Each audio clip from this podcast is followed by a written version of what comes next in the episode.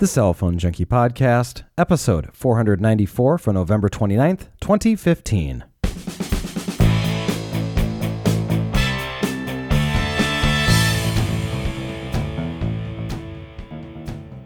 T Mobile announces three months of unlimited data for all.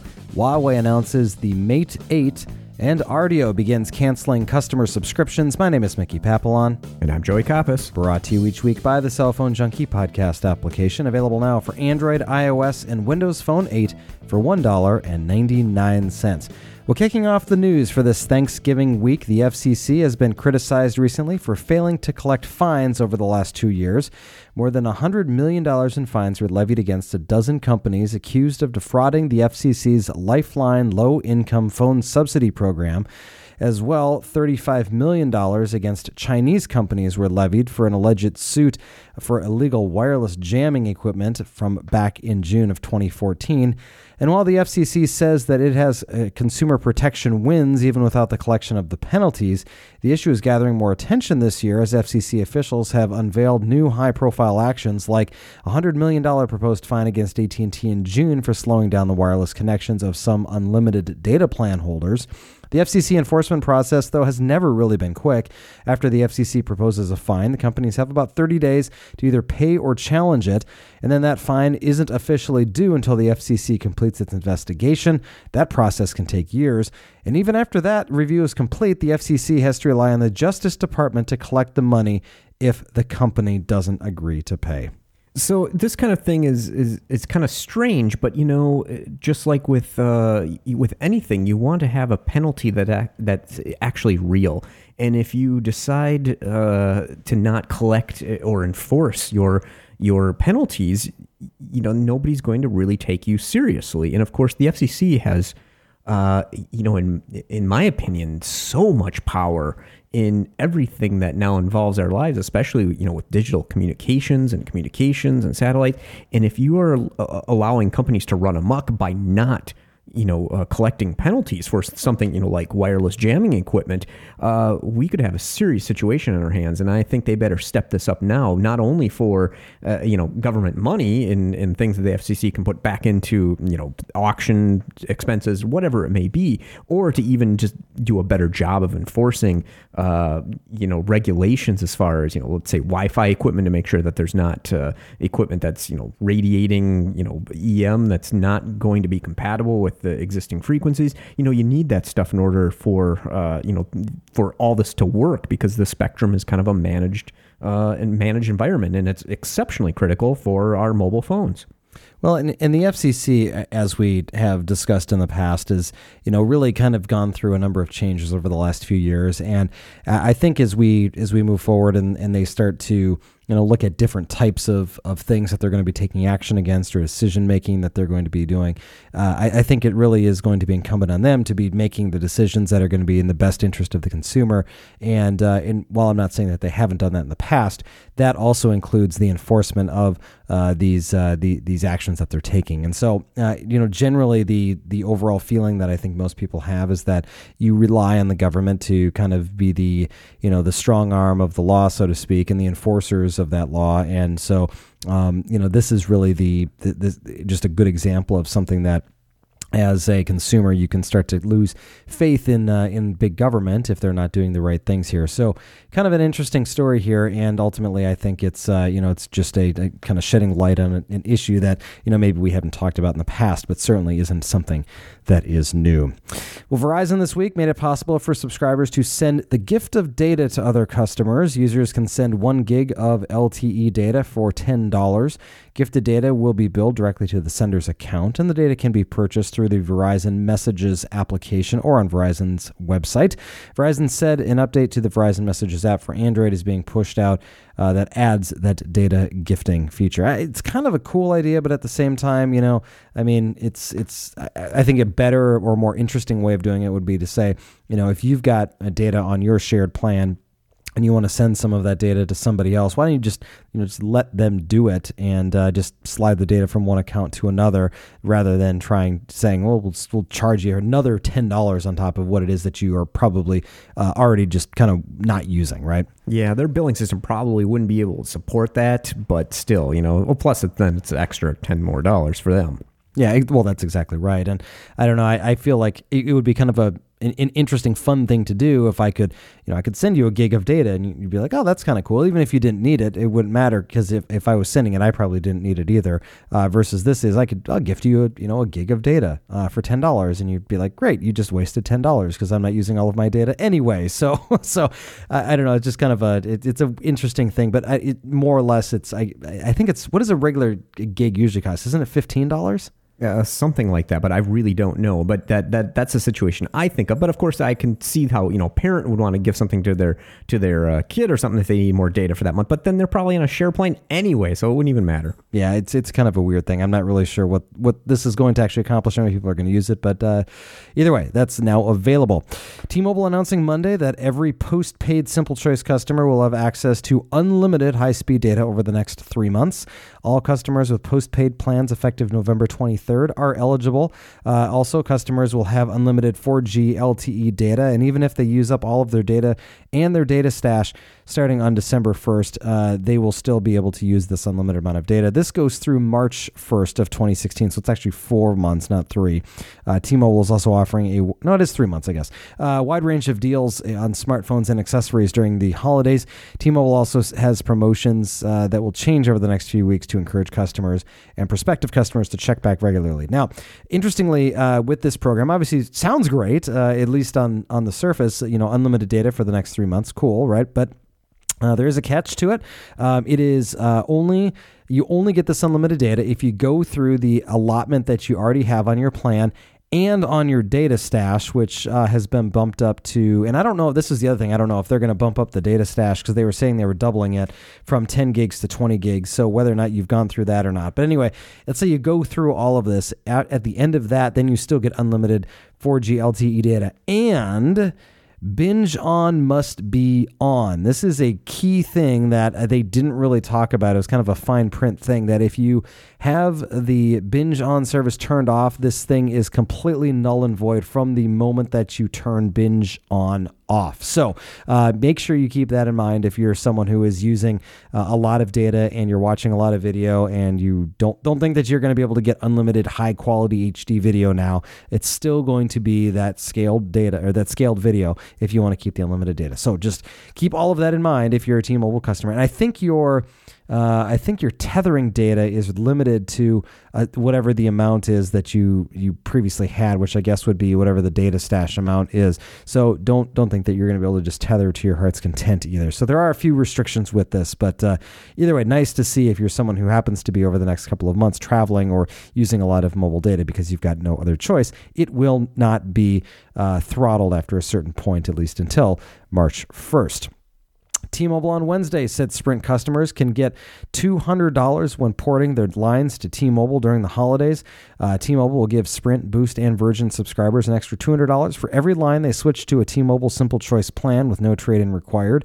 T-Mobile is targeting subscribers uh, to Sprint's unlimited plan, and these customers can get access to T-Mobile's unlimited LTE plan for $45 per line for a family of four. Not much device news this holiday week, but Huawei on Thanksgiving announced the Mate 8, a flagship device that runs Android 6.0 Marshmallow. Uh, the Mate 8 features a 6 inch Full HD display and Huawei's new processor, which is the Kirin 950. The 950 is an octa core chip, 4 Cortex ARM A72 cores at 2.3 gigahertz and 4 A53 cores at 1.8 gigahertz. The Kirin 950 is Huawei's i5 coprocessor for low power tasks, so it manages those always on sensors. Didn't provide details about the camera, but the phone does offer tools like voice controls, a firewall, defragmenter. Really, a defragmenter on a phone? Come on. Uh, mobile payment capabilities as well. The Mate 8 also runs Huawei's EMUI 4.0 skin, and Huawei said the phone will be revealed in full at CES in January and then made available in China during the first quarter of 2016. So obviously, this weekend has been kind of hot for uh, you know electronic shopping, which uh, that's you know typical. It's the the Cyber Monday here coming up, and the the Black Friday, and it really looks like you know uh, you know tablets and iPads are really kind of the the hot gift. It seems like this year from all the stories that I've seen. Uh, it seems like some Apple watches are kind of in demand as well. People want to get you know buy those for uh, for gifts as people. So it'd be kind of interesting here to see how uh, how many people get you know Apple watches and, and if we get more attention on Apple Watches to bring kind of the whole wearable market into a uh, maybe a more mainstream phase as well, which uh, should be kind of interesting because you know we've got uh, Android watches have been out for a while and they just uh, haven't gained you know that much traction and, and, Apple Watch is is there but it's still in its first iteration and it's uh, you know still kind of a I wouldn't say geeky thing but it's still kind of uh, kind of rare to, to see another person with them. But I've been seeing more and more people that have have the Apple Watches and and of course a couple of Android watches here and there. I see a lot of Android watches actually, uh, a lot of Pebbles as well. Um, you know, I, I do see Apple watches. They're very noticeable generally, um, just because I don't know, maybe because I have one and I notice it. But um, you know, it's I, I, was I was working on um, uh, buying some granite for my house, and uh, ultimately the guy that I was working with had one on, and so of course we started chatting about him. And you know, of course, my wife just rolls her eyes, and uh, you know, as we're discussing the, the watches, and and you know, kind of the the story with most people that I talk about it is the same, and you know, they say, you know, it absolutely you don't need it, uh, but you know, you hard to think about not having it uh, after you've got it for a while. Um, you know, it doesn't do anything that your phone can't, except to give you an additional kind of an additional screen that provides you that additional functionality and that kind of quicker glance, you know, style information, uh, which I find incredibly useful. I mean, I, I was I saw a report this week where they were going through all of the things that people are using these watches for. And um, in one of the things that I really struck me was that email is really, really low. It's like a percent or something like that if people are actually using email on their watch. And I find that um, generally I, I, I, don't use it to read a lot of email, but um, it's things like at night uh, where I'm getting you know Google alerts that are coming through or messages that I know are not you know critical type of messages, just kind of more FYI things. And uh, when they come through, I will absolutely open them up and scroll through and get the you know quick glanceable information, and then delete it and not even pull out the phone. And I really appreciate being able to do that. Is it something that could wait couldn't wait until later? No, of course not. It's something I'm going to delete, but it's helping to kind of that process of triaging uh, of messages. And so I, I, do find some value in that. Of course, I love uh, being able to get all the text messaging on there. Um, you know, I like being able to see phone calls and who's calling. Uh, more than anything, though, I use it for the notification of the, the phone call itself coming in uh, rather than even, you know, seeing who's calling or answering the phone. But um, it's one of those things where it's a very distinctive, uh, and I can't remember what the, what the vibrating you know pattern is, but it's something very distinctive, and so I always know when I've got a phone call. Yeah, and that's what's nice to be able to glance at that quick to see if you want to dig the phone out of your pocket because sometimes it is you know challenging to get it out of your jeans pocket, and it's also some of these eh, you know a lot of times I don't really want to talk to who's calling me right at that exact moment because it you know. Eh, 98% of the time I've got my hands full or I, I, I'm running or in the elevator or doing something where it's, it's just not really possible to take a phone call at the time and I don't want to really have to dig it out. Yeah, that's that's a good point, uh, and a good good you know kind of use case as well. And and yes, I, I, guess I do occasionally will will do that. Um, you know, where I use it quite a bit is you know I, I, take my phone out of my pocket at work and it sits on my desk, and then I as I go and talk to other people in other offices, I don't grab my phone. I just you know I've got my watch on, and if I if I get a phone call, I can quickly look and see who's calling. And uh, you know, a lot of the time I'll just ignore it, but you know there are times where I will absolutely want to take the call, and so then I'll scurry back to my office to find find the phone, or I actually have answered it on the watch as well, and then you can easily transfer it back and forth. Uh, you know, transfer it over, I guess I should say, over to the phone itself when you get back to a position where you can take the call. So there are some interesting use cases for it. But to your point, um, you know there's uh you know that we're we're in a a lull uh, of you know kind of devices and other things that are going to be announced. I mean we're going to have news here and there that we'll get to talk about between now and the end of the year but uh, you know ces believe it or not is less than 35 days away. It's crazy how quickly this is coming up and so we'll be uh, we'll be into uh, all of the news coming out of las vegas here in just about a month. So that that's another thing to keep in mind yeah, and all the stuff that comes up at CES is really what sets the tone for all of 2016, and even you know up to the holiday season of what's going to be sold for next Christmas. So yeah, you're right. We're kind of in this thing where now we're coasting on uh, what's already in place. Yeah, and so it, it really does. Um, it, it, does kind of get a little slow this time of year, but that's okay. Um, there's still some interesting stuff to talk about as well.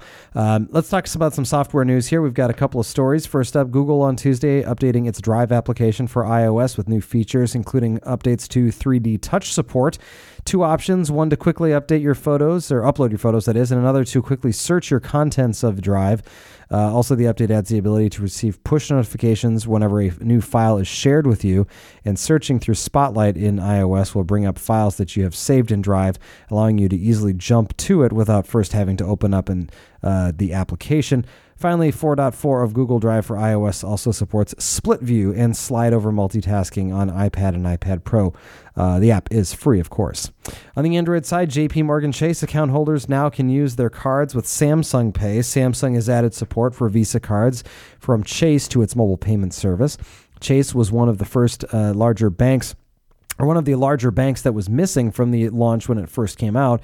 Uh, Samsung Pay is the most widely uh, used uh, service uh, out there right now, even more so than Apple Pay because it supports both NFC and MST, uh, which is also the, what uh, Android Pay uh, is as well uh, only supports NFC. Uh, so while MST is nearly everywhere, Samsung Pay is taking advantage of that, and of course the Galaxy S6, S6 Edge, S6 Edge Plus, and Note 5, all very popular devices all supporting Samsung Pay. So uh, there's uh, there's some definite uh, advantages to what they are doing over there. Now with J.P. Morgan Chase, uh, even better news for Samsung. And all I know is I've been able to use the Apple Pay just this this weekend a whole bunch of times. I just happened to be at stores that had uh, that supported it, and it uh, it's so handy to be able to use that with the watch because you just you know double tap the button and hold it up to it, and you don't have to you know fumble around with the wallet and swipe the card and do all that stuff. It's just it's a lot quicker. So let me bring up one of those, say, quote unquote, Apple Pay problems. So I was uh, I was at Lowe's today, and uh, I was at the checkout, and you know, you, as an Apple Pay user, I do look for the terminals, the credit card terminals that have um, the little section on the top, the very specific Apple Pay, uh, you know, thing, or the place where you can put, you know, put an NFC uh, type device to pay for for a transaction, and generally you know which ones can can handle it and which ones that can't. Um, I happened to be at Lowe's and there was a the the credit card reader didn't look like one that could accept Apple Pay. And then, of course, I got up to it, and as I started the process uh, where I was, you know, going to pay for the pay for it, I noticed that there was on the screen a small Apple Pay logo. And, and at that point, I already had you know, my credit card was in my hand, and you know, so it's like well, I'm not going to put it away and activate it on the watch. I'm just going to use the credit card at that point. Um, so it, it's it's it is interesting because there's no real information that was at the terminal that I was would have been able to use this, and I don't know that there could have or that there should have been. It just happened to be kind of my my impression of that. But it's one of those things. I, I bet you I'm not the only one that's listening to this that's had that experience where you go to you know make a transaction because you don't think there's Apple Pay there, and then you get to the credit card reader and you go, yeah, oh well, I'm not gonna I'm not gonna change what I'm doing at this point anyway. Well, I was at Micro Center and they, um, you know, they had a, a, sticker that you know they they obviously put on the thing that says Apple Pay um, on the terminal. There was no markings there, you know, no NFC markings, and the screen never indicated it like what you're talking about. I know because the um, the little subway terminals have yes. that that where it shows it on the screen, not mm-hmm. you know mm-hmm. not printed on there, so you don't know ahead of time or whatever it may be showing. You may not see that. So I thought that was interesting because the the terminal that they had at uh, Micro Center is something that I've seen around at other places and have not seen Apple you know Pay logo or NFC logos support. So I wonder if all of that particular style have it built in you just don't know it or not that's so that's kind of what uh, now i'm curious about that well, and it's it's one of those things too. When you're paying, you're trying to do it quickly. I mean, that's also kind of one of the things with Apple Pay is it's trying to speed up the transaction. And so I'm not going to be sitting there like hold my watch on the terminal all over the place just to see if it's going to take it. It's either going to or it's not going to. And if it's not obvious, I'm not going to try and I'm not going to ask the clerk, "Hey, do you take Apple Pay?" I mean, what does it matter? I've got my credit card right there anyway. So well, they won't know anyway. That's very true. Or they would say, yeah, or, or no, it's not working, and yeah, whatever. Um, so anyway, that's uh, I, I, guess that's we, we still have a long way to go with this. Still very much in its infancy, but uh, either way, uh, if you're a Samsung Pay user, you can now use J.P. Morgan Chase accounts uh, with the service. So that's good news. In other software news, Rdio, uh, which we announced last week, would be cl- uh, was acquired by Pandora and would be closing its accounts began notifying customers this week that it began subs- uh, canceling subscriptions. Paying customers will be able to listen through the end of their current billing period, after which their account gets closed down. Rdio said all customers can listen to ad supported stations uh, on their mobile phone until the service goes completely offline. And of course, Rdio no longer accepting new paid customers. And Opera Software on Monday released a new version of Opera Max. This is its data compression tool, making it available and compatible with music applications. Max currently is available uh, to compress video from YouTube and Netflix when streamed over cellular networks, but it can also compress music streamed from YouTube Music, as well as Pandora, Slacker, uh, and Saavn, as well as Gaana. And uh, people who download Opera Max will be able to cut down on their data usage up to 50% when streaming music or other applications over cellular. Opera said it's using uh, streaming audio optimization technology from Rocket Optimizer, which uh, is converting streams to be more efficient using the AAC Plus codec without losing quality. Opera hopes to add more music services over time. Opera Music for Android is free to download from the Google Play Store.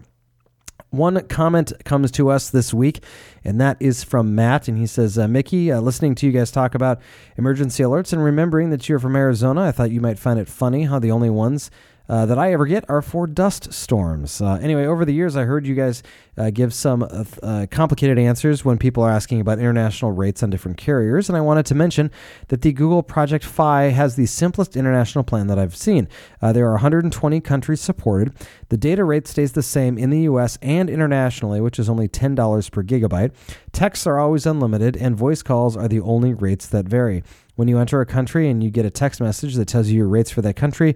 And of course, you can always look it up on the FI website. Although it's still in beta and the service is actually pretty good, there are now three phones that work the Nexus 6, the 5X, and the Nexus 6P. And although it's still invite only, they're approving them at a higher rate. And through Monday, they have a special immediate approval going on. Love the show.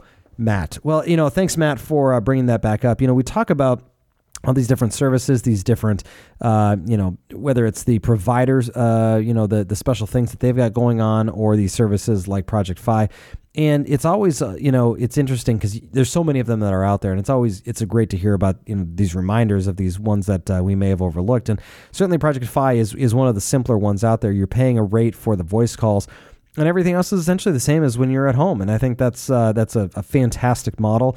And I would. Uh, I would absolutely, if I was an Android customer, I think I would be I would be all over this because it makes a lot of sense to me, and I love the idea of being able to not have to eh, actually think about this at all. But again, uh, this is you know something that is is only available on three different devices, so it's not going to be for everybody, and so that's the other thing to keep in mind with this. And, and the hard part with this international thing is is obviously now with uh, well, it seems like you know maybe more so spurned by the, the the T-Mobile competition here, but the international rates and international plans have been changing very quickly recently. So it's kind of hard to keep up with them as well because they're they're modifying them in the, the countries that are cheap versus not. They're changing very rapidly. Yeah, they are, and you know the um, the, the the majority of what I think um, sh- we should all be learning from all of this is that give this a couple of years for all of this stuff to shake out, and pretty much anywhere you go, with the exception of kind of some long distance rates for international calling, is all going to be essentially included in your plan, which is a really great thing to think. You know, when you think about where how far we've come and, and how expensive things used to be, um, and at the very least, you'll have some great options. Even if not everybody's doing it, you'll have some great options to choose from. And if you're an international traveler, you're going to choose one of these plans because it's just going to make a lot of sense for you. So um, this is great. And uh, Matt, thank you very much for reminding us of this. And uh, with that, if uh, you have any questions or comments for us, we'd love to hear from you. Uh, questions at thecellphonejunkie.com is our email address. Our phone number, if you'd like to leave us a voicemail, is 650 999 0524. And uh, we'll get uh, anything you have to say uh, or any questions that you may have on a future show. Joey, thank you very much, as always, for your time. We'll talk to you later. Thanks for listening. For more information about the stories you've just heard, visit us at thecellphonejunkie.com.